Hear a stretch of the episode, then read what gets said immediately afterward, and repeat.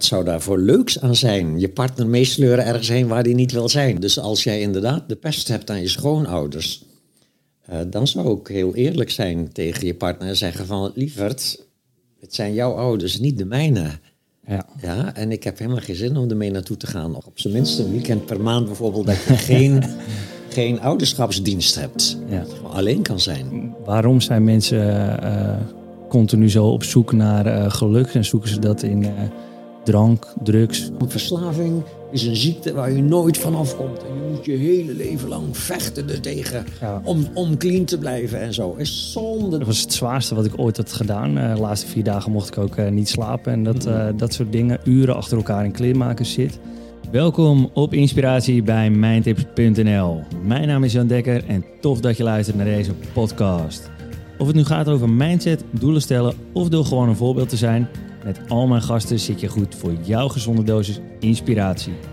Vandaag ben ik op inspiratie bij Jan Geurts, die niet alleen bij mij, maar bij vele bekende Nederlands in hun boeken top 3 staat als het gaat om persoonlijke ontwikkeling. En dat staat hij niet voor niets.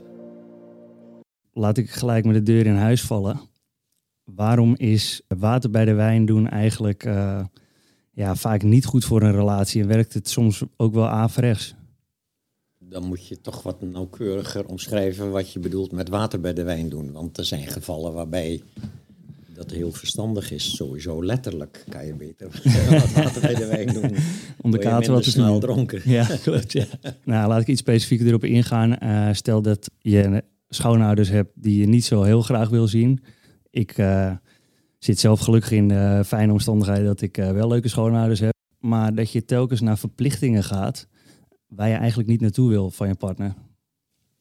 Ja, kijk, als je een partner hebt die, uh, die vindt dat jij bepaalde dingen moet doen om daarmee jouw liefde te bewijzen, uh, terwijl dat dingen zijn die je niet leuk vindt, dat is eigenlijk de vraag van, is dat, uh, is dat handig? Nee, dat lijkt me niet. Um, dus dan, dan moeten we even terug naar, naar wat voor soort relatiebeelden heb je. Hè? Ja. Dus um, je hebt zeg maar, je hebt de traditionele relatievorm, waarin doorgaans wel van partners verlangd wordt dat ze bepaalde wensen opofferen of bepaalde zeg maar, ongemakkelijkheden slikken, ja. om daarmee um, als het ware te investeren in de relatie, zoals dat vaak dan genoemd wordt. En um, het resultaat daarvan is uh, in het gunstigste geval is dan een soort vergroeiing van twee mensen. Uh, en noem het ook wel eens symbiose. Dus dat twee mensen naarmate ze langer bij elkaar zijn, uh, meer als het ware een soort twee, twee eenheid gaan vormen. Maar dan wel twee halve mensen die samen dan weer een soort geheel zelfbeeld proberen te vormen. Ja. En waarom halve mensen? Omdat je dus allerlei dingen moet laten zogenaamd omdat je partner daar niet tegen kan, of dat je allerlei dingen moet doen, zogenaamd omdat je partner vindt dat je dat moet doen om je liefde te bewijzen. En omdat we in een traditionele liefdesrelatie de angst om elkaar kwijt te raken nooit durven voelen, die moet toegedekt worden, zijn we dus ook heel erg bereid om dan maar dingen te slikken en eventueel dingen uh, in onszelf zeg maar, te amputeren om maar niet bang te hoeven zijn dat de partner jou daarop gaat afrekenen en weg zal gaan. Dus die angst voor verlating, die niet gevoeld mag worden, waardoor partners als het ware uh, aan bepaalde zeg maar, voorwaarden gaan voldoen, die niet voorwaarden zijn die zeg maar, echt bij hun passen. Ja. Uh, waardoor je stukken van jezelf amputeert, uh, ander gedrag aanleert, omdat dat voor de partner nou eenmaal wenselijk gedrag is. En dan uh, ontstaan dus twee, uh, twee samengegroeide ego's. Ja. Nu, als je dat systeem um, niet wil, en daarvoor moet je, dus ik zal nooit mensen afraden om op die manier een relatie aan te gaan, want als je dat wil, moet je dat gewoon doen natuurlijk. De voordelen zijn dus ook inderdaad dat je een tijd lang je veilig kan voelen bij elkaar. Uh, die veiligheid is wel schijnveiligheid, want juist hoe meer partners um, zeg maar delen van zichzelf hebben moeten amputeren om bij elkaar te blijven passen, hoe meer onderhuids er een soort spanning opgebouwd wordt, die op een bepaalde dag ineens ertoe leidt dat er een, of een enorme crisis uitbreekt, Of een van beide partners, of soms allebei, wordt ineens verliefd op iemand anders. Waar die restricties op Niet dat gelden. moment niet bij gelden. Daar ben je nog vrij bij. Dat is nog een zelfstandig iemand Ja. waar je dan verliefd op wordt. Dus je ziet ook in, een, in zo'n traditionele relatievorm. Je wordt verliefd op iemand die op dat moment nog niet een verlengstuk van jou is.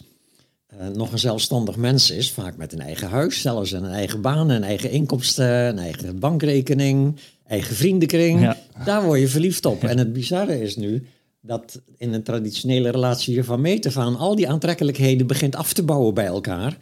Want je gaat vriendenkringen met elkaar vermengen. En sommige vrienden die voor de partner niet, eh, niet zo heel leuk zijn, die zie je dan maar niet meer. Nee. En zo, dat soort dingen. En ehm, geld wordt vaak in één pot gestopt. Heb je één, weet je geen aparte zelfstandige inkomens meer, maar alles in één pot.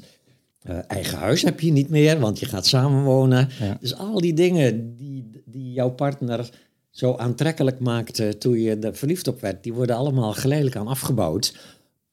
Uit angst om iemand kwijt te raken in feite. En, en het bizarre is dus nu dat die angst, als die niet van meet af aan zeg maar, gevoeld mag worden en opgelost worden in jezelf, dus zonder dat je partner allerlei dingen moet doen zodat jij die angst niet voelt, dan is de kans dat de relatie stuk loopt veel kleiner.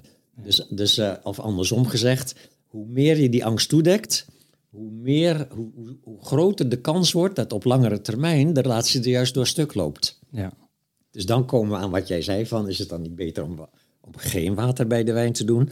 Als het gaat om, om eh, belangrijke dingen, ja. Dus als jij inderdaad de pest hebt aan je schoonouders, eh, dan zou ik heel eerlijk zijn tegen je partner en zeggen van, lieverd, het zijn jouw ouders, niet de mijne.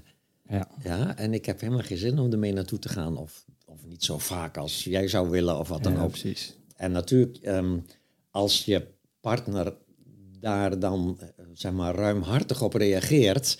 Met natuurlijk liever, dat is helemaal oké. Eh, ik zou niet willen zelfs dat je daar mee naartoe gaat en dan je hele, hele avond zit te ergeren. Ja. Eh, Ik kan me trouwens niet eens voorstellen van wat zou, je daar, wat zou daar voor leuks aan zijn? Je partner meesleuren ergens heen waar die niet wil zijn. Ja? En, en als je dan jezelf helemaal zeg maar, erkend voelt in je vrijheid om niet naar die schoonouders te gaan, dan zou het best eens kunnen gebeuren dat je op een goede dag uit liefde zegt van, lieverd zal ik meegaan. Ik heb wel zin om je dat plezier te doen. Ja. Juist omdat de partner het niet als een soort voorwaarde stelt waarmee jij dan jouw liefde moet bewijzen. Ja. Ja, maar jou vrijlaat. Als jij niet wil naar mijn ouders, dan moet je gewoon niet gaan natuurlijk. Dat is hartstikke oké. Ja. Ja, en dan krijg jij misschien af en toe wel, maar ook af en toe niet. Af en toe ben je gewoon dankbaar dat ze er alleen heen gaat. Heerlijk avondje alleen thuis, weet je wel. en, ehm, en ook fijn dat ze me daar niet op afrekent. En op een ander moment zeg je misschien van, oh, ik ga wel eens met je mee.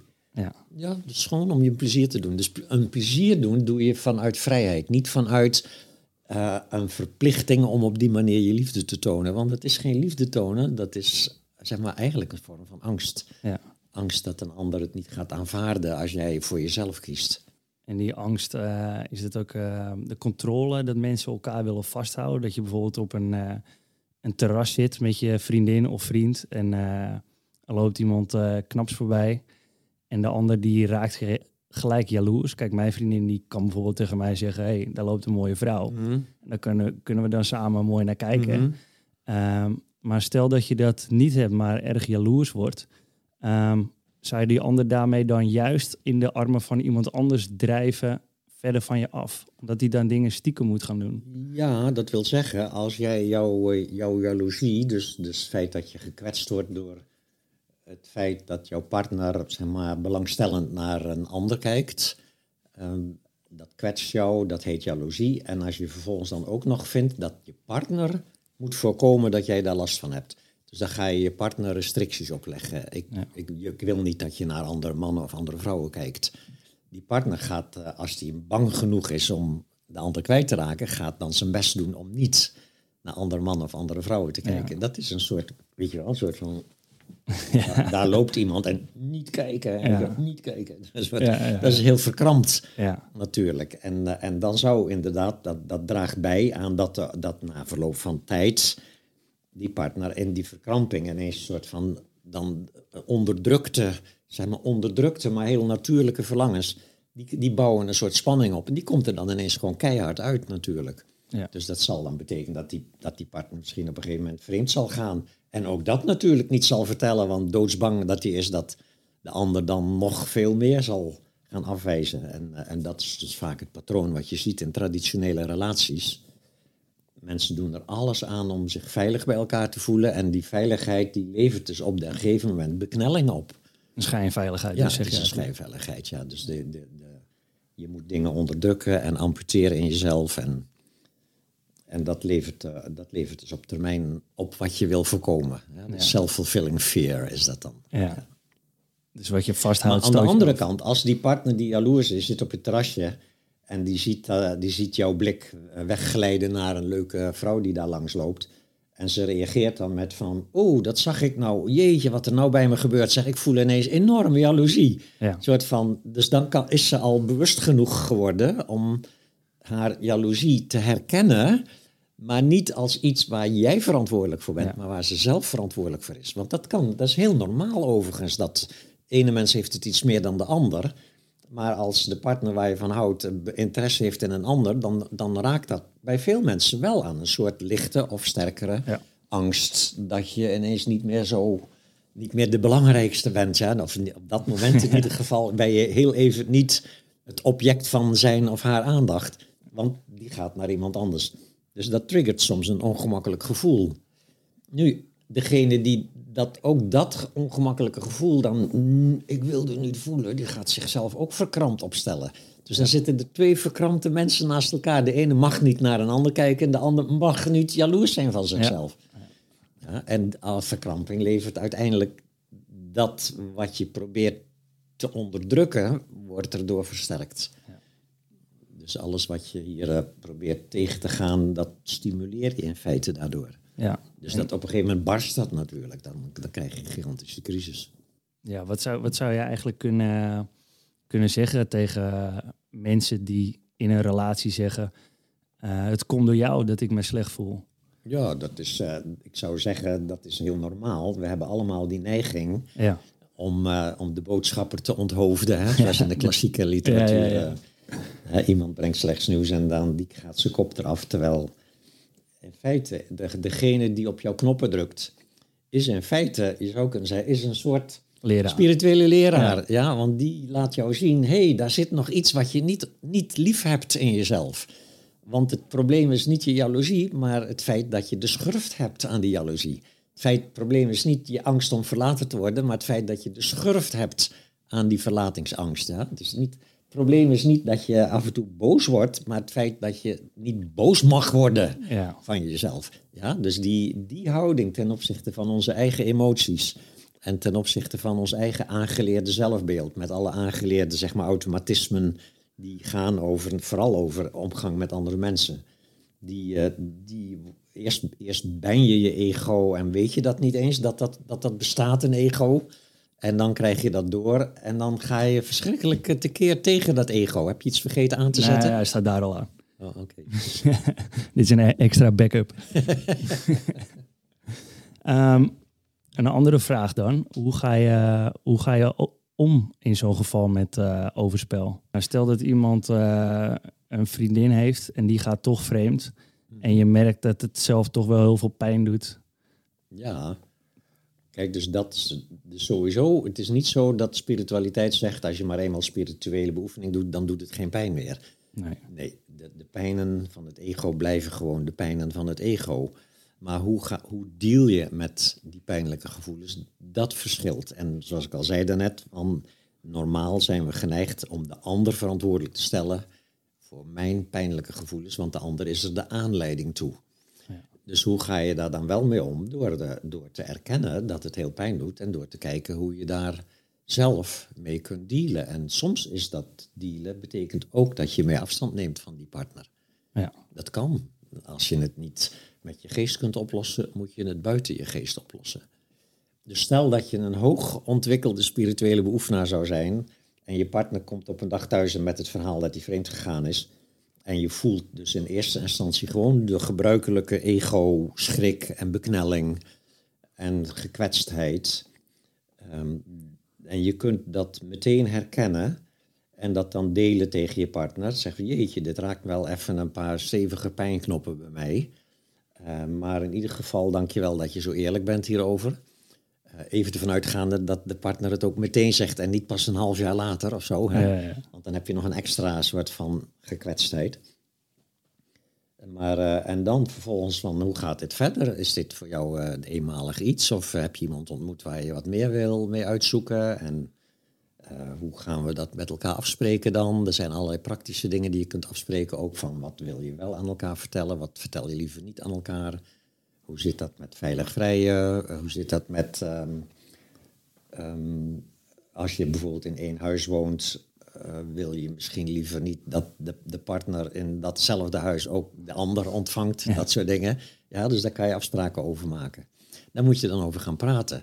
En als, het, als je toevallig iemand bent die zeg maar heel heftig reageert daarop, heel, um, en, en bijvoorbeeld ook uh, van die aangeleerde opvattingen hebt dat het ook echt gewoon fout is van je partner, dat, die, dat je gewoon geen relatie wil met iemand die vreemd gaat, dan moet je daar ook gewoon de consequenties aan verbinden. Zeggen van nee, dit werkt voor mij niet. Uh, ik snap dat jij belangrijk voor jou vindt om met die ander ook dingen intiem uit te zoeken. Maar ik kan dat niet hebben. Ik vind dat echt helemaal te moeilijk, te pijnlijk. Dus ik ga dan afstand van je nemen. En dat, toch is dat nog iets anders dan als je daar niet bij ophoudt, klootzak, dan ga ik bij je weg. Ja. ja, want dat is de schuld bij de ander leggen. Nee, je herkent wel, nee, dat is mijn eigen probleem. Ik kan er heel moeilijk mee omgaan met dit soort uh, knoppendrukkerij. Uh, ik probeer het, maar het is me te heftig. En uh, ik neem wat meer afstand. Gewoon, dat is verantwoordelijkheid nemen. Dat is mijn besluit om meer afstand te nemen. En natuurlijk, dat doe je niet meteen de eerste keer. Eerst praat je erover met elkaar. Want de partner kan wel zeggen van ik wil absoluut niet meer afstand. Dus als het voor jou zo belangrijk is uh, dat, ik, dat ik daarmee ophoud. Dan, en voor mij is het eigenlijk helemaal niet zo belangrijk. Dat is gewoon een, weet je wel, dus afhankelijk daarvan was het inderdaad een soort wild feestje met veel alcohol en een, en een, en een soort van slipper? Of uh, was het echt een nieuwe ontmoeting met je hart gaat open en allerlei nieuwe dingen ontdek je in jezelf en zo? Ja, dan wil je daar graag mee doorgaan. Ja, het verschil tussen lust en liefde. Ja, bijvoorbeeld, ja. Stel je hebt een nieuwe partner ontmoet en je bent je eerste fase van daten voorbij. Um, en je irriteert je bijvoorbeeld uh, aan de sokken die hij of zij uh, laat liggen, bepaalde gewoontes. Want die worden vaak onderdrukt natuurlijk uh, in het begin. Hoe, zou, hoe zou je met dat soort kleine dingen om kunnen gaan? Ja, daar zou ik wel, geloof ik, wel openhartig over zijn. Maar met, met lichtheid dan. Vriendelijkheid. Ja, kijk, het, het, het punt is dit. dat voorbeeld van sokken is dan weer als iemand in, als je in hetzelfde huis woont. Want als je bij niet in hetzelfde huis woont en je komt bij je vriend of vriendin op bezoek en daar liggen sokken rond te slingeren, dan is het gewoon none of your business. Dat is gewoon, moet je gewoon helemaal niet mee bemoeien. Je kan er een grapje over maken, maar uh, dat is niet iets waar je, zeg maar, als je er toch aan ergert, dan zou de spirituele beoefenaar zou dat herkennen als iets wat hij zelf moet oplossen. Ja. Niet wat de ander zijn sokken moet opruimen om te voorkomen dat jij je daaraan ergert. Nee. Dat, hè, dus dat is altijd weer verantwoordelijkheid nemen. Nu, als je in hetzelfde huis woont, dan kan dat natuurlijk wat, wat pittiger worden. Want dan, dan wil je gewoon niet in een huis wonen waar sokken rondslingeren. En de partner laat ze rondslingeren. Dus dan moet je wel een gesprek aangaan met die partner. Maar ook dat kan, um, dat kan veel meer vanuit um, vriendelijkheid en, en, um, en met, ja, met een soort van zoek, zoek naar samenwerking hierin, dan dat het een soort oppositie wordt van elkaar. Van. Maar tegelijkertijd, ja, soms gebeuren er gewoon spanningen in een relatie. Ja, dus, nee, zeker weten. Daar moet je dan maar ook nog weer vriendelijk zijn. Dat het af en toe gewoon een soort terugkerend euvel is. En die, uh, die spanningen in een relatie, die kunnen bijvoorbeeld gevoed worden door je, doordat je uh, uh, samen een kind hebt die bijvoorbeeld heel slecht zou slapen. Mm. omdat je dan veel moeheidsverschijnselen ja, ja, ja. vertoont. nou, misschien heb je dan gedurende de dag dat je continu denkt, ik wil slapen, ik wil slapen, ik wil slapen. Dat, dat versterkt die gedachte natuurlijk enorm. Hoe, hoe zou je daar mee, mee om kunnen gaan? Er is altijd een, spirituele manier en een praktische manier. En die twee zijn niet met elkaar in strijd, maar kunnen elkaar ondersteunen. De spirituele manier is altijd proberen om niet je te verzetten tegen de ongemakkelijkheid, maar hem als het ware met een soort liefdevol gewaarzijn omhelzen. Dat is alleen makkelijker gezegd dan gedaan. Daar moet je dus jarenlang voor oefenen. Oefenen in de juiste vorm van meditatie. Waardoor je geleidelijk aan kunt kijken naar je gedachten in plaats van dat je ze alleen maar telkens denkt. Ja? Dus dat is een lange termijn oplossing. En alleen geschikt voor de mensen die ook werkelijk van binnenuit daar een soort, een soort uh, fascinatie voor voelen. Een soort verlangen naar voelen om op die manier je eigen geest te overstijgen. De praktische oplossing hier zou zijn dat partners elkaar vrij afgeven. Dat je gewoon zegt van oké, het is een best wel zwaar. Een kind wat s'nachts uh, huilt, we zijn allebei moe. Ja. Laten we iets afspreken dat we, dat we zeg maar, voordat onze relatie stuk loopt, al naar een soort co-ouderschap gaan. Dat bijvoorbeeld dat, eh, dat je nog een plek ergens hebt waar, uh, waar je ombeurten naartoe kan, waar het rustig is, waar je, waar je alleen kan zijn. Sowieso voor partners die samenwonen zou ik dat heel erg aanbevelen. Bouw het in dat je regelmatig alleen kan zijn. Ja. Dat, uh, dat je, of je ergens een, een staakerven hebt waar je heen kan, of anders maar gewoon wandelen en fietsen een hele dag. En maar zorg dat je, dat je alleen bent. Idealiter zou je minstens even vaak alleen moeten zijn dan samen.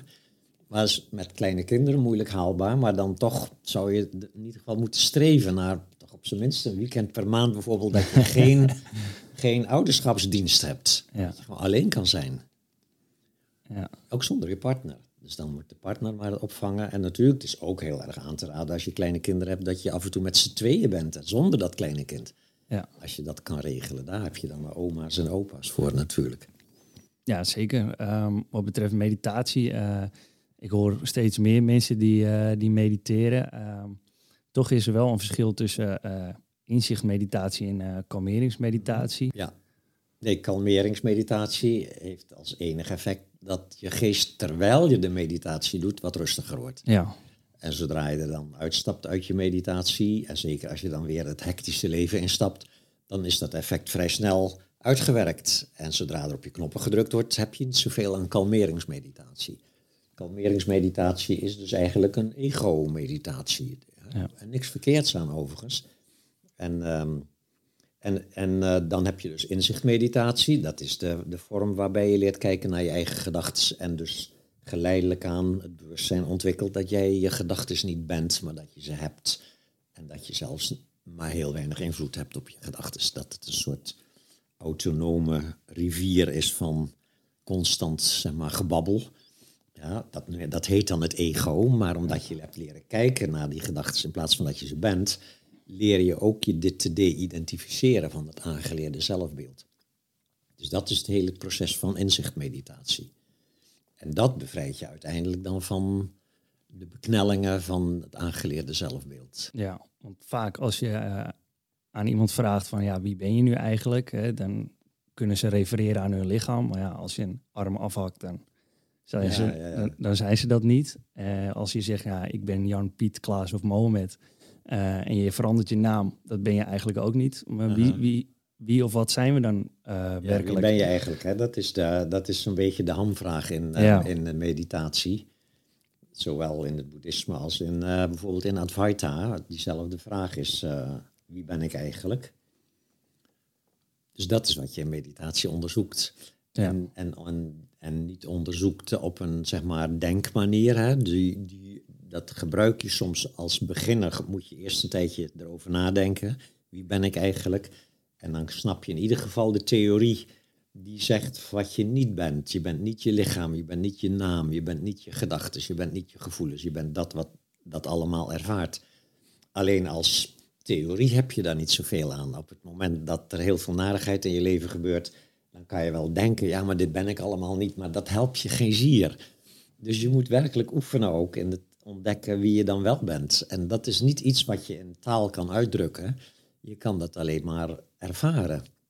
En dat is wat meditatie is. Meditatie is dus als het ware iedere keer weer, een aantal keren per dag gewoon tijd nemen om even te gaan zitten en gewoon te kijken naar opkomende gedachten. En natuurlijk in het begin dwaal je telkens af met je gedachten, dan ben je weer gewoon aan het denken. En dan even later heb je dat weer door. Dus oh, ik was weer even helemaal aan het denken. Dan ben je dus eventjes weer aan het kijken naar het denken, maar even later ben je dus weer aan het denken. Soms ben je aan het denken over het denken. Uh, dan de, hè, dus het denken is nogal hardnekkig. En uh, vandaar ook dat je best lang moet oefenen voordat je daar een klein beetje ruimte omheen krijgt. Of, zodat je een klein beetje kan zien van ik ben dat niet. Ja, ja ik, her, ik herken wel wat je zegt, dat je denkt met denken het te kunnen oplossen. Maar ja. je moet het eigenlijk gaan, uh, gaan observeren. Ja. Um, ja, zelf heb ik daar uh, in het verleden ook wel last mee gehad. Toen ik, ik heb op Aruba gewoond, toen kwam ik terug. En toen had ik geen baan, geen geld. En daarvoor was ik eigenlijk best wel uh, positief ingesteld. Alleen ging dat positieve denken ging me niet helpen om mijn negatieve gedachten op te lossen. Mm -hmm. um, wat zou jij mensen aanraden die heel erg, uh, die het eigenlijk haten, dat ze dan niet op een normale manier uh, kunnen nadenken, dat ze het stom vinden, dat ze zichzelf stom vinden? Ja, dus met heel veel zelfafwijzing en negatieve gedachten. Ik denk dat je dan, um, afhankelijk van hoe extreem het is, maar eventueel moet je ook in therapie, want je, je kan ook, uh, je, je kan niet alles meteen met spiritualiteit oplossen. Uh, sterker nog, mensen met bijvoorbeeld met echt met een, met een zware depressie, die zou ik niet meteen aanraden om gewaarzijnmeditatie te gaan doen of inzichtmeditatie. Kalmeringsmeditatie dat is oké, okay, maar inzichtmeditatie is kijken naar je gedachten. Maar als die gedachten zo overweldigend druk en ook nog zo intens negatief zijn, dan, dan kan je wel ernaar proberen te kijken, maar in feite ben je dan gewoon alleen maar nog meer aan het denken en ja. aan het denken over dat denken. En het, uh, je wordt alleen maar meegesleurd dan door die, die heftige stroom van gedachten. Dus, dus als, je, als je in zo'n negatieve denkstroom zit, dan moet je eerst eventueel via therapie. Maar uh, een belangrijke vorm van meditatie is lichaamswerkmeditatie. Dus dat je mediteren in de vorm van dus kalmeren van je geest, maar vooral ook door heel erg veel te oefenen in het weer contact maken met je lijf. Ja.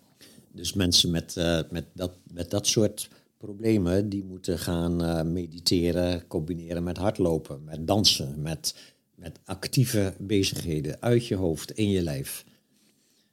En um, als dat dan werkt, dan, en het wordt iets rustiger in je geest, dan kan je weer gewaar zijn mediteren. Ja, gedachten die zijn uh, een soort van uh, energie.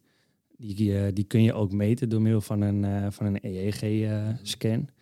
Um, is dat ook hetgene wat je misschien kunt voelen als je een ruimte binnenloopt waar er een negatieve spanningsweer, lading hangt? Of is dat wat anders? Ja, dat, uh, ik zou dat niet met uh, stelligheid durven zeggen wat dat is. Um, je hebt mensen die, die meer geloven inderdaad dat ze dan een energie oppikken. En, en je hebt wat nuchterdere mensen die dan zeggen van ik voel gewoon dat het hier stinkt of dat de kamer niet, niet leuk opgeruimd is of Snap je? Dus dat is gewoon via de, zin, via de normale zintuigen gaat. Ja. Uh, zonder dat je daar bewust van bent, kun je via je normale zintuigen een hoop oppikken.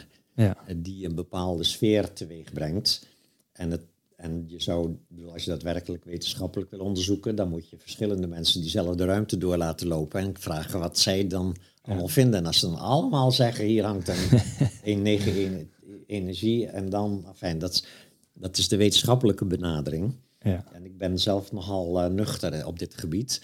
Maar tegelijkertijd, uh, ik kan natuurlijk niet zeggen wat andere mensen misschien ervaren. Dus misschien dat andere mensen wel in staat zijn ja. om dingen op te pikken die niet via de gewone zintuigen gaat, maar via een soort van denkenergie. Ik weet dat niet. Nee.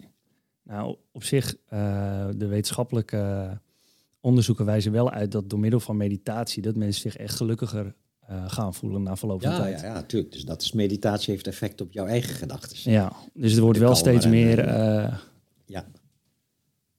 Komt er van uh, ja, uit. Maar, zeg maar. maar, stel dat je in een ruimte, dat een, in een ruimte een heel ongelukkig mens zit. En jij komt die ruimte binnen en je voelt dat meteen.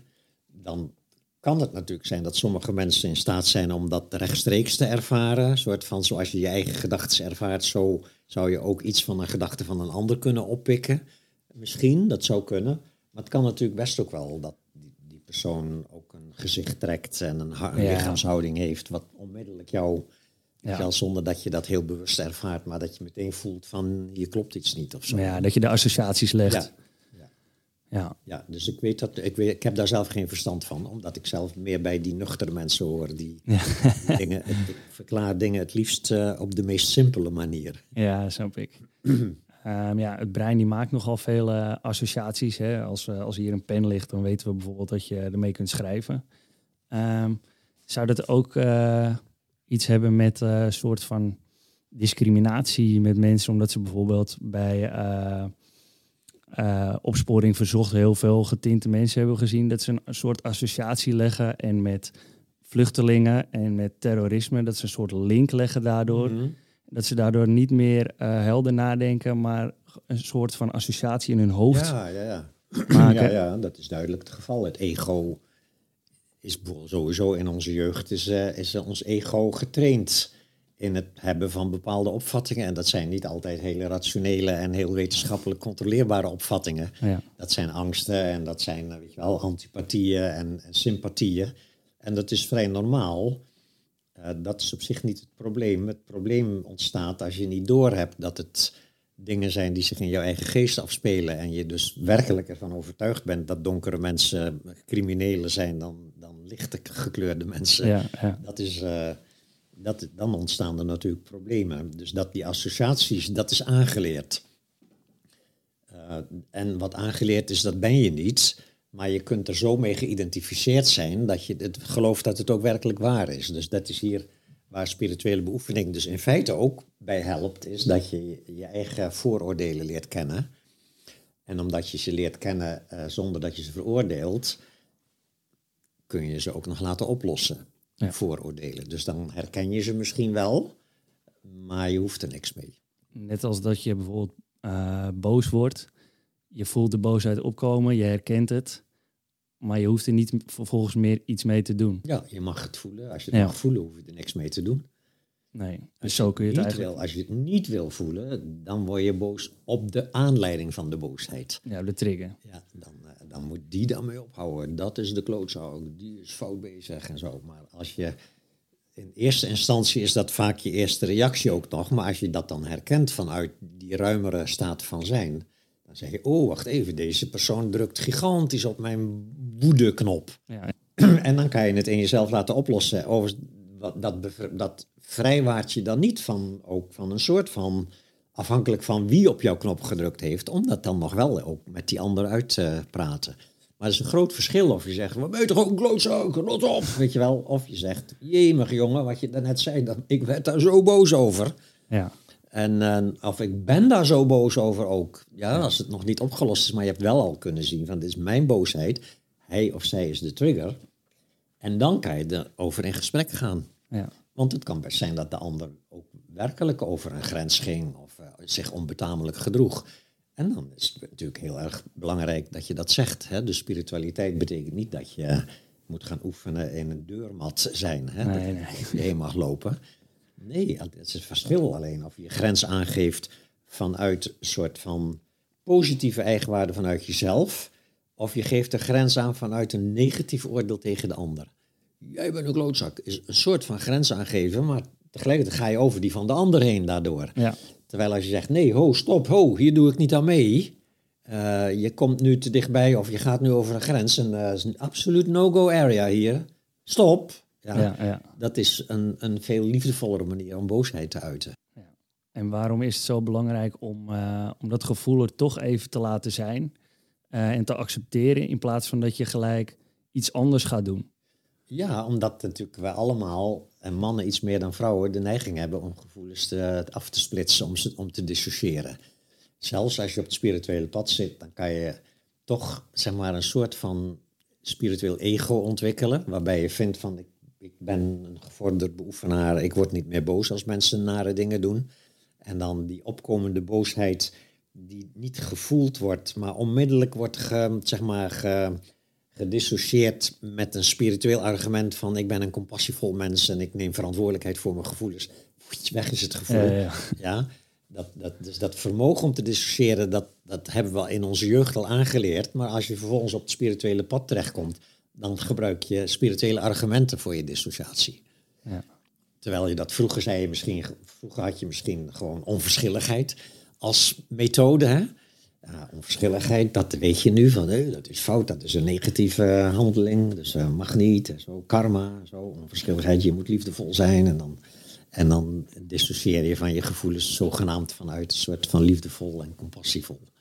En is dat ook misschien iets wat in de kindertijd is afgeleerd, dat je bepaalde gevoelens niet mag tonen, zoals woede, uh, huilen uh, voor mannen? Ja, zeker, ja. ja. Nee, dat leren we allemaal in onze jeugd. Ja. Ja, uh, toch gek dat dat dan zo blijft hangen in je, in je onbewuste en toch uh, tegen wil houden. En dat het je dan uiteindelijk uh, belemmert in je ja, dagelijkse functioneren door je emoties allemaal op te kroppen. Ja. En um, als je kijkt naar uh, je gedachten, als iemand bijvoorbeeld een hele dag niet productief is geweest, dan kan die na een hele dag kan die zich heel ellendig voelen. Uh, is dat terug te relateren aan dat we eigenlijk allemaal in de basis een negatief geloof over onszelf hebben? Ja, dat is dat, dat model, hè, dat ego-model, van dat we in de, in de basis een negatieve overtuiging hebben. De overtuiging dat je van jezelf niet, nog niet goed bent en dat je als het ware je best moet doen om goed te worden. dat leren we uiteraard omdat we in onze jeugd elke dag dat ook te horen krijgen ook bij liefdevolle ouders en opvoeders, je krijgt te horen, je moet deze som beter leren maken, je moet ja, je kamer opruimen. en al, Dus je krijgt waardering als je je best doet. En als je niet je best doet, krijg je geen waardering. En dat hele ego is dus een soort kinderlijk systeem van je best doen om liefde en erkenning van anderen te krijgen. En als je dat dus een tijdje niet krijgt, dan ga je dus ook inderdaad, zoals een kind, zich dan afgewezen voelen en slecht voelen. En uh, de afwijzing die je in je jeugd krijgt van je ouders, die ga je dan als het ware internaliseren. En dat, heet, dat wordt dan zelfafwijzing. Ja. Dus dat uh, als, je, als je dus en vindt dat je je productief moet maken uh, om je goed te voelen en je bent een hele dag niet productief geweest, dan valt dus een soort van toedekking weg om je goed te voelen. En dan voel je je dus niet goed. Zo werkt het dus gewoon. Ja, en is dat ook bijvoorbeeld terug te zien in mensen die bezig zijn met een project of een bepaalde prestatie die ze moeten leveren, dat ze zich pas op het einde, als het gedaan is, zich dan pas goed kunnen voelen. Ja, dat zou je kunnen zeggen. Hè? Dat, uh, je hebt mensen die meer doelgericht zijn, mensen die meer genieten van het proces. Ja. Dat en uh, als je heel erg uh, een soort beeld hebt van wat je wilt bereiken, en dat beeld is dus een toekomstbeeld, dan uh, zit je in zekere zin in een soort beknelling totdat dat beeld werkelijkheid geworden is. Ja. en die beknelling kan heel productief zijn. Het zijn mensen die 80 uur werken en, en, en heel veel voor elkaar krijgen, totdat er een burn-out komt bijvoorbeeld. Ja. Dan, hè, dan de burn-out laat hun dan zien van wacht even, dit was niet zo'n handig systeem, toch? Nee. Terwijl als je meer uh, geniet van de dingen die je doet en iets minder doelgericht bent, iets minder een soort van het moet wel eerst dat zijn voordat ik me weer goed mag voelen, dan voel je je dus gemiddeld genomen wat beter. Ja. Als je met afstand naar je eigen persoonlijkheid, je ego uh, kunt kijken, dan ga je jezelf sowieso veel prettiger voelen. Um, hoe, hoe komt het dan dat uh, sommige criticasters dan toch zeggen van ja, maar als jij je altijd goed voelt, dan ga je eigenlijk ook niks meer doen? Ja, ja dat, is, uh, om, dat zijn dus mensen die um, ze dat goed voelen nog niet zelf ervaren, maar uit een soort theoretisch bezwaar. Zo van als meditatie ervoor zorgt dat je een soort innerlijk geluk ontdekt, dan kom je dus zeker je bed niet meer uit, want je bent toch al gelukkig. Ja. En dan komt daar meestal achteraan, dat lijkt me niks leuk, een hele dag in je bed blijven liggen. Nee, maar waarom zou dat een probleem zijn als je werkelijk de hele dag gelukkig zou zijn in je bed? Ja, ja dus het is een totaal bedacht probleem hier, een bedacht, eh, een bedacht bezwaar. Maar in werkelijkheid is als je wat meer contact krijgt met dat inherente geluk, is er een, een, een nieuwe motivator. En dat is dat je dat graag tot uiting wil brengen in de dingen die je doet.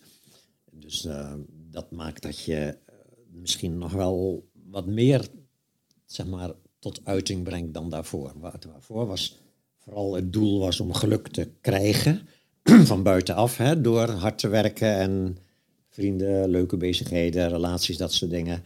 En dan naarmate je wat meer contact krijgt met dat innerlijke geluk, word je iets minder afhankelijk van dat externe geluk. Kun je dus eigenlijk ook op een leukere manier omgaan met die externe bronnen van geluk. Uh, iets vrijer. Nog steeds is het leuk om bijvoorbeeld om te vrijen. Nog steeds is het leuk dat iemand je aardig vindt. Nog steeds is het leuk om geld te verdienen of succes te hebben. Maar je hele hebben en houden, je hele identiteit hangt er niet meer van af. Nee. En dat maakt je gewoon wat vrijer en dus ook wat minder angstig. Dus ook met van als je dan een periode hebt waarin bepaalde dingen dan wegvallen, zoals een relatie die wegvalt. Natuurlijk doet dat dan ook weer pijn, maar niet zoveel als, als dat het deed toen je nog volledig daarmee vergroeid was. Ja. Of eh, je inkomen daalt drastisch omdat je eh, met corona dingen niet kan doen. Oké, weet je wel, jammer, maar zolang je nog kan eten heb je toch iets van, maak me er niet al te druk over. Dus je eh, beseft dat je geen controle hebt, maar wel regie over nou ja, je omstandigheden. Ja, je kan ermee dealen en je, kan, je dealt er meer mee van binnenuit dan. Dus ik zou regie, zou, regie en controle, dat is leuk, die, die kende ik nog niet. Regie klinkt iets minder controlig. Klopt. Ja, Dus je leert, leven, ja, je, je leert leven met, eh, met de omstandigheden. ja, ja. ja. Dus En, en, en dus hoe meer je kan overgeven aan hoe de dingen gebeuren. Maar dat betekent niet dat je niet 's ochtends gewoon besluit... zal ik vandaag wel of geen boodschappen halen. Dus daar zit wel je regie.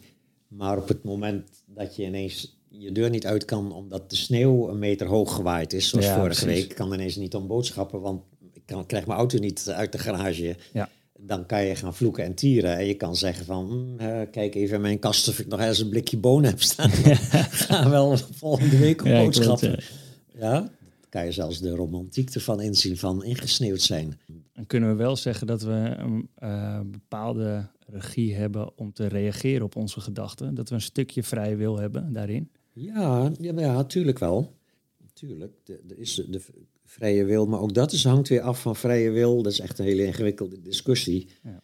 Maar een vrije wil bestaat en het bestaat niet. En dat hangt af van of welk, op welk niveau je kijkt. Vind je dat boeiend om het daarover te hebben? Vrije wil? Eh, misschien een klein stukje. Een klein stukje, hè? Kijk, als filosofen en, en tegenwoordig hoor je soms ook neurologen zeggen: vrije wil bestaat niet. En jij staat in de supermarkt en je moet kiezen wat je die avond gaat eten. En je ziet pasta liggen en je ziet spruitjes liggen en je vindt pasta lekkerder. En je kan op dat moment pasta kiezen. Dan voelt dat voor dat ego als vrije wil. Ja, klopt. En als eh, andere mensen zeggen wat je moet eten, zoals in de gevangenis eh, zitten, andere mensen bepalen wat jij eet, dan voelt dat als onvrijheid. Ja? Dus op dat niveau kan je gerust zeggen, er is vrije wil. Nu, de, de filosofen zeggen, ja, maar dat jij pasta kiest, is omdat je in je jeugd geleerd hebt dat pasta lekkerder Lekker, is dan ja. spruitjes. En je hebt reclames gezien over pasta en niet over spruitjes. Kortom, je hele verleden eh, heeft bijgedragen aan jouw keuze voor spruitjes. Eh, voor pasta bedoel ik. En het is dus geen vrije keuze, want dat is jou gewoon aangeleerd. Je kan niet anders. Nee. Dat. En mijn, eh, en dat is een heel aardig argument. Ehm, ehm, maar dat is een, een meta-argument. Dus eh, ik geef dan altijd het gedachtevoorbeeld. Je mag dit eruit knippen later hoor. Je geeft dan het gedachtevoorbeeld van. Stel dat je in een supermarkt staat. En alle producten zijn verpakt in grijs karton. En er staat alleen in het Chinees op wat erin zit. En jij kent geen Chinees. Ja. En dan heb je dus volgens diezelfde filosofen een echt vrije keuze. Ja. Want je bent niet beïnvloed door Klopt. eerdere kennis over het, welk product je lekkerder vindt en niet lekkerder vindt. Nu, voor ons zou dat als de ultieme onvrijheid voelen. Ja. Dat je niet, wat moet ik eten, weet je wel? Ik moet ze gokken dus als het ware. Dus gokken is dan de ultieme vrijheid. Ja. Ja, dus dat eh, werkt niet. Er is ook wel een spiritueel argument die zegt van kijk, op het moment dat je eenmaal die eh, ruime, open, zeg maar non-duale staat van zijn hebt gerealiseerd en van daaruit kijkt naar je ego, die non-duale staat van zijn, die kent geen vrije wil. Die ervaart gewoon alleen maar, maar die kiest niet. Het is het ego wat kiest. Ja. Ja, de, en daarom wordt dat in, in Advaita wel eens non-action genoemd. Je doet helemaal niks meer. Je ego doet dingen. Oh, je ego doet dingen, maar, eh, maar jij, jij, wie jij werkelijk bent, die doet niks meer. Ja, ik zet Zo het goed. op je hoofd, ja. Ja. ja. Maar het is al eh, heel filosofisch, hè? dus eh, Ja. ik weet niet of dat interessant genoeg is hoor. Ja. Ik vind het leuk om over dit soort dingen Ja, ik te, ook. Ik heb babbelen. zelf ook op de UvA praktische filosofie Oh, ja, ja, gestudeerd. Dus altijd een interessant onderwerp. Ja. Ehm, het onderzoek blijkt ook dat eh, eh, mensen liever een eh, elektrische schok willen dan, dan dat ze 15 minuten met hun gedachten alleen zijn. Hoe komt dat, denk je? Liever een elektrische schok dan vijf minuten met een 15 gedachte minuten. alleen. Omdat we doorgaans onze eigen gedachten beschouwen als oncontroleerbaar eh, gedoe. Hè? Ja. Dus, ik, dus dat is ook wat mensen in het begin van, maar, als ze beginnen met spirituele beoefeningen, en je gaat zitten, tv uit, radio uit, telefoon uit, vijf minuten, gewoon zonder dat je iets te doen hebt. Eh, dat vinden de meeste mensen al eh, heel erg lang en frustrerend. En dat is dus omdat die gedachtenstroom waarvan jij gelooft dat jij dat bent, tegelijkertijd gewoon totaal zijn eigen gang gaat. Volgens, zeg maar, volgens dat wat, wat je in je jeugd en daarna hebt leren denken. Ja. Dus ik, ik doe met mijn studenten vaak eh, dat experiment dat ik ineens heel erg hard banaan roep. En dan vervolgens vraag wie besloot er nu om een banaan te denken. En dan moet je dus erkennen dat, dat, dat je niet zelf hebt besloten om banaan te denken. Dat dat was omdat iemand anders heel erg hard banaan riep. Ja. Nu, en dan ga je dus zien dat jouw gedachten bijna de hele dag door een soort respons zijn op wat er gebeurt. Of wat er gebeurd is in het verleden, of wat er mogelijk gaat gebeuren in de toekomst. Dus de hele tijd zit je in een soort babbelwerkelijkheid. Dat, dat gaat aan één stuk door, gaat dat met jouzelf als vermeende hoofdpersoon en als vermeende verantwoordelijke daarvoor. En zolang je dan maar gewoon bezig bent en volledig geïdentificeerd met die gedachtenstroom, heb je zeg maar, de plezier en de ellende ervan, maar niet de frustratie. Want de frustratie speelt zich dan af in de dingen buiten jou. Omdat de bus niet komt opdagen of je partner er vandoor gaat. Ja? Maar als je even vijf minuten gaat zitten op een kussentje zonder radio, telefoon en zonder iets te doen. En je merkt dat je van die vijf minuten, vier minuten en 55 seconden al- allemaal dingen denkt die je niet wou denken. Want je meent dat je bij mediteren moet ophouden met denken. Ja. Ja, dan raak je vreselijk gefrustreerd. Dus dit is waarom eh, Pascal, die Franse filosoof, al ooit gezegd schijnt te hebben dat al het lijden in de wereld veroorzaakt wordt door het feit dat een mens niet een uur lang alleen in een kamer kan zitten. En in de tijd was alleen in een kamer, dus zonder tv, radio, telefoon en dat soort dingen. Ja? Dus gewoon, je kan niet alleen zijn met jezelf. En dat is dus precies dat, dat, dat basisgevoel van dat ego. Je, dat, wat in onze taal ook zo mooi een uitdrukking vindt in, de, in het gezegde jezelf tegenkomen. Dat is een uitdrukking die aangeeft dat je je heel naar hebt gevoeld, jezelf tegenkomen. Ja, ik... eh, is eigenlijk heel ja. bizar, want waarom zou het niet juist heel leuk zijn om jezelf tegen te komen? Als je jezelf leuk zou vinden, dan zou je het dus leuk vinden om jezelf tegen te komen. Dus je zou kunnen zeggen dat de, de, de echte meditatie is de meditatie die erop gericht is om te ontdekken hoe leuk het is om jezelf tegen te komen. Maar dan wel je werkelijke zelf. Je ego zelf blijft altijd een beetje soort moeizaam, want die heeft dingen in het verleden geleerd waar je al lang niet meer achter staat. Zoals verlatingsangst en jaloezie. Dat wil je als volwassen man of vrouw wil je verdomme niet voelen. Ga je tegen te keer en zo. En ook dat moet je dan geleidelijk aan afleren van je bent dat niet. Dus waarom zou je er tegen te keer gaan? Ja, ik, eh, ik herken wel wat je zegt. Want eh, na eh, die ja, moeilijke tijd die ik heb gehad, eh, ben ik ook naar een klooster gegaan in, eh, in Thailand voor, eh, voor twee weken om daar te mediteren. Ehm, dat was het zwaarste wat ik ooit had gedaan. De laatste vier dagen mocht ik ook niet slapen en dat, dat soort dingen. Uren achter elkaar in kleermakers zit. Ik ben er wel op een gegeven moment ook nou, mezelf tegengekomen. En toen merkte ik inderdaad wel dat ik niet zo hard voor mezelf hoefde te zijn. Maar dat, het gewoon, dat je gewoon oké bent. Ook Ja. zonder dat je allemaal dingen moet doen. En ik denk dat eh, ja, sommige mensen die gaan daarvoor op reis. Eh, maar ja, iedereen heeft zijn eigen manier, denk ik, Mhm. eh, daarvoor. Wat zou jij daarvoor eh, aanraden om, eh, om een keer tot zo'n keerpunt te komen? je kan inderdaad, kijk, meditatie is, eh, is de, de meest fundamentele manier. Maar je hebt ook eh, goede workshops en trainingen waarin je dus ook, eh, hè, wat jij hebt meegemaakt, van dat je even echt uh, uit je comfortzone gedouwd wordt in een setting met zeg maar, goede begeleiders. Ja. Uh, met allerlei technieken. Je hebt uh, breathwork, ademhalingstechnieken, waardoor je ook helemaal even helemaal uit je ego komt. je, eventueel ayahuasca en andere psychomiddelen kunnen ook als, als ervaring jou behoorlijk veel inzicht geven. daarna moet je het ook nog allemaal gaan realiseren, maar als ervaring kan het heel, heel erg bijdragen.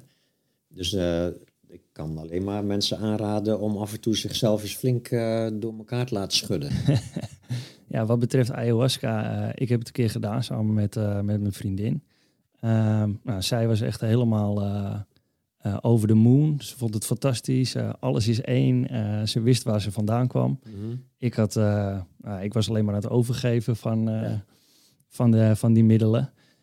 hoe kijk jij aan tegen het bewustzijnsverruiming van uh, ayahuasca?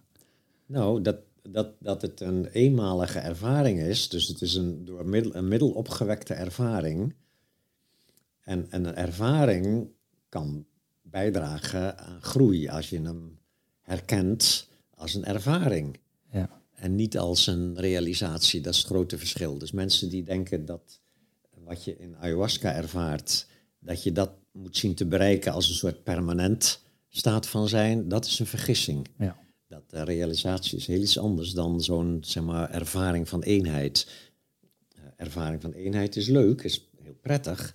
En het kan jou stimuleren om spiritueel te gaan beoefenen.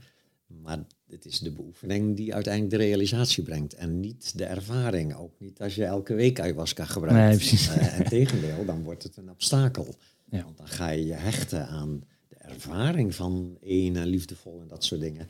En je krijgt alleen maar meer aversie van die andere ervaringen van eenzaamheid en verlating en angst.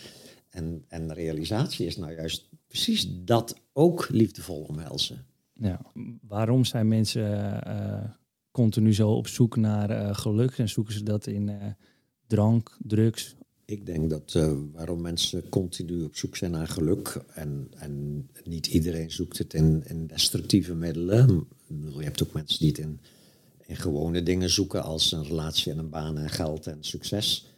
En waarom zoeken we naar geluk? Ik denk dat de spirituele visie zegt, omdat geluk onze inherente natuur is, waar we van vervreemd zijn. Ja. Een beetje wat in de symboliek van het aardsparadijs, ja, dat is de toestand waar je begint. En om een of andere reden in de, in de christelijke mythologie is dat dan het eten van de boom van kennis van goed en kwaad. Je zou kunnen zeggen het, het terechtkomen in de valkuil van dualisme. Van jezelf en de wereld beschouwen als gescheiden entiteiten. En in die gescheidenheid ontstaat dan al, al dat ellende en ga je als het ware streven naar geluk, maar de verkeerde kant op. Terwijl je het in jezelf zou kunnen vinden, ga je het altijd buiten jezelf zoeken in relaties en spullen en middelen en dat soort dingen. En, uh, en dat is altijd maar heel tijdelijk bevredigend, omdat het net niet de real thing is. Ja. Zelfs het, het toppunt van geluk bij zeg maar een wederzijdse verliefdheid die eventjes nog zonder problemen is, is nog net niet helemaal de ervaring van non-duale essentie. Dus uh, het, het is zeg maar een soort van fundamenteel onbevredigend. Het, het geluk wat je, wat je krijgt door te voldoen aan voorwaarden buiten jou. Ja. Waarmee overigens niks negatiefs gezegd is daarover, want anders dan zou je weer in die valkuil vallen van dat je niet meer het leuk mag vinden om succes te hebben of geld te verdienen of een leuke relatie te hebben. Nee, dat mag wel degelijk, maar nogmaals, als je dan ontdekt dat er ook een rechtstreekse weg is niet via de omweg van anderen of omstandigheden, maar ook rechtstreeks naar binnen een manier is om met dat inherente geluk in aanraking te komen, dan eh, levert dat zoveel meer vrijheid op. Maar ja, is dat ook een. Uh, waarom mensen soms hun enthousiasme en kwaliteiten onderdrukken, omdat ze bang zijn voor de afwijzing van anderen om in de picture te staan? Ja, dat is ook zo'n ego-ding. Hè? Ego bang om op te vallen. Maar andere ego's moeten juist weer opvallen om zich goed te voelen. Ja. Dat, hè, dus dat gaat, dan kom je op het gebied van uh, wat zijn er allemaal voor egopatronen. En uh, het kan zijn dat mensen het nodig hebben om aandacht te trekken. En het kan zijn dat mensen het nodig hebben om aandacht te geven. En uh, die passen dan goed bij elkaar ja. als, als stelletje. Ja. En wat is volgens jou de ideale manier om van een verslaving af te komen? De, de, de ideale manier is, is de manier waarop je eerst eindigt met je zelfafwijzing over het verslaafd zijn en dan pas met het middel stopt. Doorgaans werkt het namelijk andersom. Als je kijkt hoe mensen stoppen met een verslaving, dan is dat omdat zeg maar, ze een hoop ellende ervaren door de verslaving. Hè, bij roken de ongezondheid, bij alcohol ook ongezonde aspecten en relatieproblemen en dat soort dingen. En dan ontstaat er iets van, wat ben ik toch ook een, een rund, weet je wel, wat stom dat ik dit doe, ik ga er aan kapot en zo, ik moet ermee ophouden. En dan dus vanuit zelfafwijzing gaan ze de strijd aan met, gaan ze dus hun verlangen naar het middel, gaan ze onder controle proberen te krijgen en onderdrukken. En dat is als het ware een beetje alsof je de tuinslang de kraan open laat staan, maar aan de andere kant de, de, de slang dichtknijpt. Dus hij bouwt spanning op. Dat is waarom het ook zo moeilijk lijkt om te stoppen met een verslaving. Omdat je stopt met het middel, terwijl je uh, je verlangen, in je, het verlangen naar het middel wordt nog steeds afgewezen. Ja, dus dat is weer het gevoel, wat we net al over hadden van het gevoel is niet het probleem, maar het gevoel plus het niet willen voelen ervan. Nu, een verslaafde heeft een verlangen naar het middel. Plus het stom vinden dat hij dat verlangen heeft, want zo ongezond en zo slecht voor je, wat dan ook. En zodra je een verlangen veroordeelt, wordt het een dwangmatig verlangen. En dus moet je wel die sigaret opsteken of een shot uh, cocaïne of wat dan ook nemen om eventjes weer je te kunnen ontspannen. Nu, dus dat is zelfafwijzing en het middel staan in een vicieuze cirkel met elkaar. Doorgaans stoppen mensen dus met het middel, niet met de zelfafwijzing. En dat is dus, de, de, het probleem wordt niet opgelost, alleen het symptoom van het probleem wordt verboden. En zelfs in de, in de veel manieren om uh, verslaafden te helpen met dat 12-stappenplan. Mensen moeten dan eigenlijk versterken nog het idee van verslaving is een ziekte waar je nooit vanaf komt. En je moet je hele leven lang vechten ertegen om, om clean te blijven en zo. Het is zonde dat mensen dat werkelijk denken. Want als je eventjes, zeg maar, tijd neemt voor je verslaving... en eventjes ophoudt met jezelf te veroordelen over het verslaafd zijn. Het is volstrekt normaal. Er is niks mis met jou. Je bent alleen verslaafd. Al je zelfafwijzing is een onderdeel van je verslaving. Dus ga eerst naar dat ruimere niveau. Kijk naar jezelf, kijk naar je verslaving. Erken dat je jezelf geen plezier doet met die verslaving. En maak contact met een soort vriendelijkheid voor jezelf. Van ik gun mezelf een leuker leven dan elke dag 30 sigaretten moeten roken of alcohol moeten drinken om mij goed te voelen terwijl ik eraan dood ga. Ik gun mezelf een leuker leven. Ik gun mezelf meer vrijheid. Vanuit die liefdevolle houding stop je met een verslaving zonder al te veel problemen. En wat zou je dan tegen iemand zeggen als die de trigger opvoelt komen van... Uh, die heeft bijvoorbeeld een biertje en die rookt. En bij een biertje hoort volgens hem of haar een sigaret. Mhm. Die voelt dat opkomen. Wat zou je dan tegen die persoon zeggen? Wat zou oh, die dan moeten doen? is voldoende. Oh, daar heb je mijn oude verlangen naar een sigaret bij dit biertje. Ja, oh, dat mag. Er is niks mis met mij. Verlangen mag er zijn. Helemaal oké. Dag verlangen. Ja. Je bent welkom hoor. dat. En in no time lost het weer op. Dus, en dat is echt het omgekeerde van wat je normaal doet als je gestopt bent met roken. En het eerste moment dat je al naar een sigaret loopt te verlangen, krijg je al zoiets van fuck. Ja. Oh, weet je wel, dat gaat niet lukken. Oh, ik moet mijn schrap zetten. Weet je wel. Oh, ik mag niet verlangen naar een sigaret, want ik ben gestopt. Weet je wel. Ja. ja, het is echt waar. Als je dat eenmaal door hebt, het is zo simpel om met een verslaving op te houden. Er is één ding, er is altijd een drempel. Vooral bij middelen dan, hè, bij verslavingsmiddelen. En dat is angst. Want je bent ooit begonnen met het middel uh, om een ongemakkelijk gevoel toe te dekken. Ja. ja, roken was omdat je erbij wilde worden bij je vriendjes, meestal in de puberteit. Weet je wel, uh, alcohol vaak ook, je in het openbaar. Uh, voel je je wat geremd en dan met een paar biertjes kan je ineens meedoen met, de, met je vrienden en vriendinnen en lachen en ben je minder bang om afgewezen te worden en zo. Dus dat betekent dat als je overweegt om dan op te houden met zo'n middel, komen al die angsten die je er al die jaren mee hebt toegedekt, die komen dan naar boven. En dan lijkt het alsof je op het moment dat je overweegt om te stoppen met je verslaving, dat de rest van je leven gewoon het nooit meer gezellig zal zijn. En dat je de rest van je leven een soort grauwe, leeg soort van ellendig soort. Ja, het is niet waar. Het is een onderdeel van je verslaving. En daar stop je nou juist mee.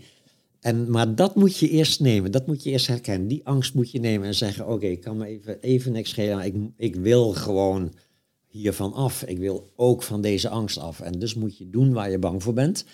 En dat is de enige manier om van de angst af te komen. En je ziet soms mensen echt meteen nadat ze het besluit hebben genomen, of soms na een paar dagen dat ze merken van, huh, valt best wel mee eigenlijk. Weet je Ja. wel, dat die angst omkeert in euforie. Dat mensen meteen dolgelukkig zijn. Ach, wat heerlijk dat ik dat besluit genomen heb. Dan stoppen met roken is, en, en met andere verslaving is echt een van de mooiste dingen die je kan doen in je leven. Zelf heb je dat ook zo ervaren. Ja, ja, ja, ja. ja. Er is nooit meer een eh, wijntje ingegaan. Ik ben ook wel eens, eh, nee, wijn had ik überhaupt nooit een probleem mee. Dat is een van de weinige drugs die ik lekker vond. Alcohol eh, heeft bij mij een soort van, ik word meteen heel erg slaperig. Dus Ah, dat was mij, niet mijn ding. Ik had meer de uppers, weet je wel, de, de speed en de cocaïne en, en ook wel blowen en roken uiteraard heel lang. En seks uiteraard ook en zo, dat soort dingen. Dingen waar je, weet je wel, lekker kicks. Voor de ego. Kicks. Voor het ego. Ja. Ja, Ja. Ik vond het een heel, eh, heel interessant gesprek. Heb je zelf misschien nog een, eh, een tip eh, wat betreft liefde en relaties voor de kijkers, luisteraars? Ja, lees mijn boek Verslaafd aan Liefde. En als je dat al gelezen hebt, lees of luister het luisterboek. Want ik heb al mijn boeken ook ingesproken als luisterboek. En er is tegenwoordig een cursus ook, een online cursus. Met ook af en toe live, zeg maar, sessies per Zoom. Die is heel gezellig. Dat echt, er zitten altijd wat iets van misschien 50 tot 100 mensen zitten dan op Zoom. En die praten over relatieproblemen en allerlei perikelen over het alleen zijn en dat soort dingen. Is echt de leukste cursus die ik geef, is mijn cursus spirituele relaties. Online. En daar, eh, daar leren mensen dus ook weer van elkaar. Dus niet alleen van jou, maar ook van ja, elkaar. ja, ook uitwisselen van elkaar. En mensen, mensen vertellen hun, delen hun uh, relatieshit en, uh, en, leren er dan op een zeg maar humorvolle manier naar kijken. Hè? Een Ja. beetje lichtere manier om ernaar te kijken. Ja, ik denk dat dat een, eh, een mooi einde is. eh, een stukje vriendelijker voor jezelf zijn. Ja. ja. Tof dat je mee op inspiratie was. En top als je deze podcast liked, deelt of op gaat abonneren. Zo kunnen we namelijk nog meer mensen inspireren. Ga voor persoonlijke coaching of een lezing voor jouw bedrijf naar mijntips.nl. En hopelijk tot de volgende.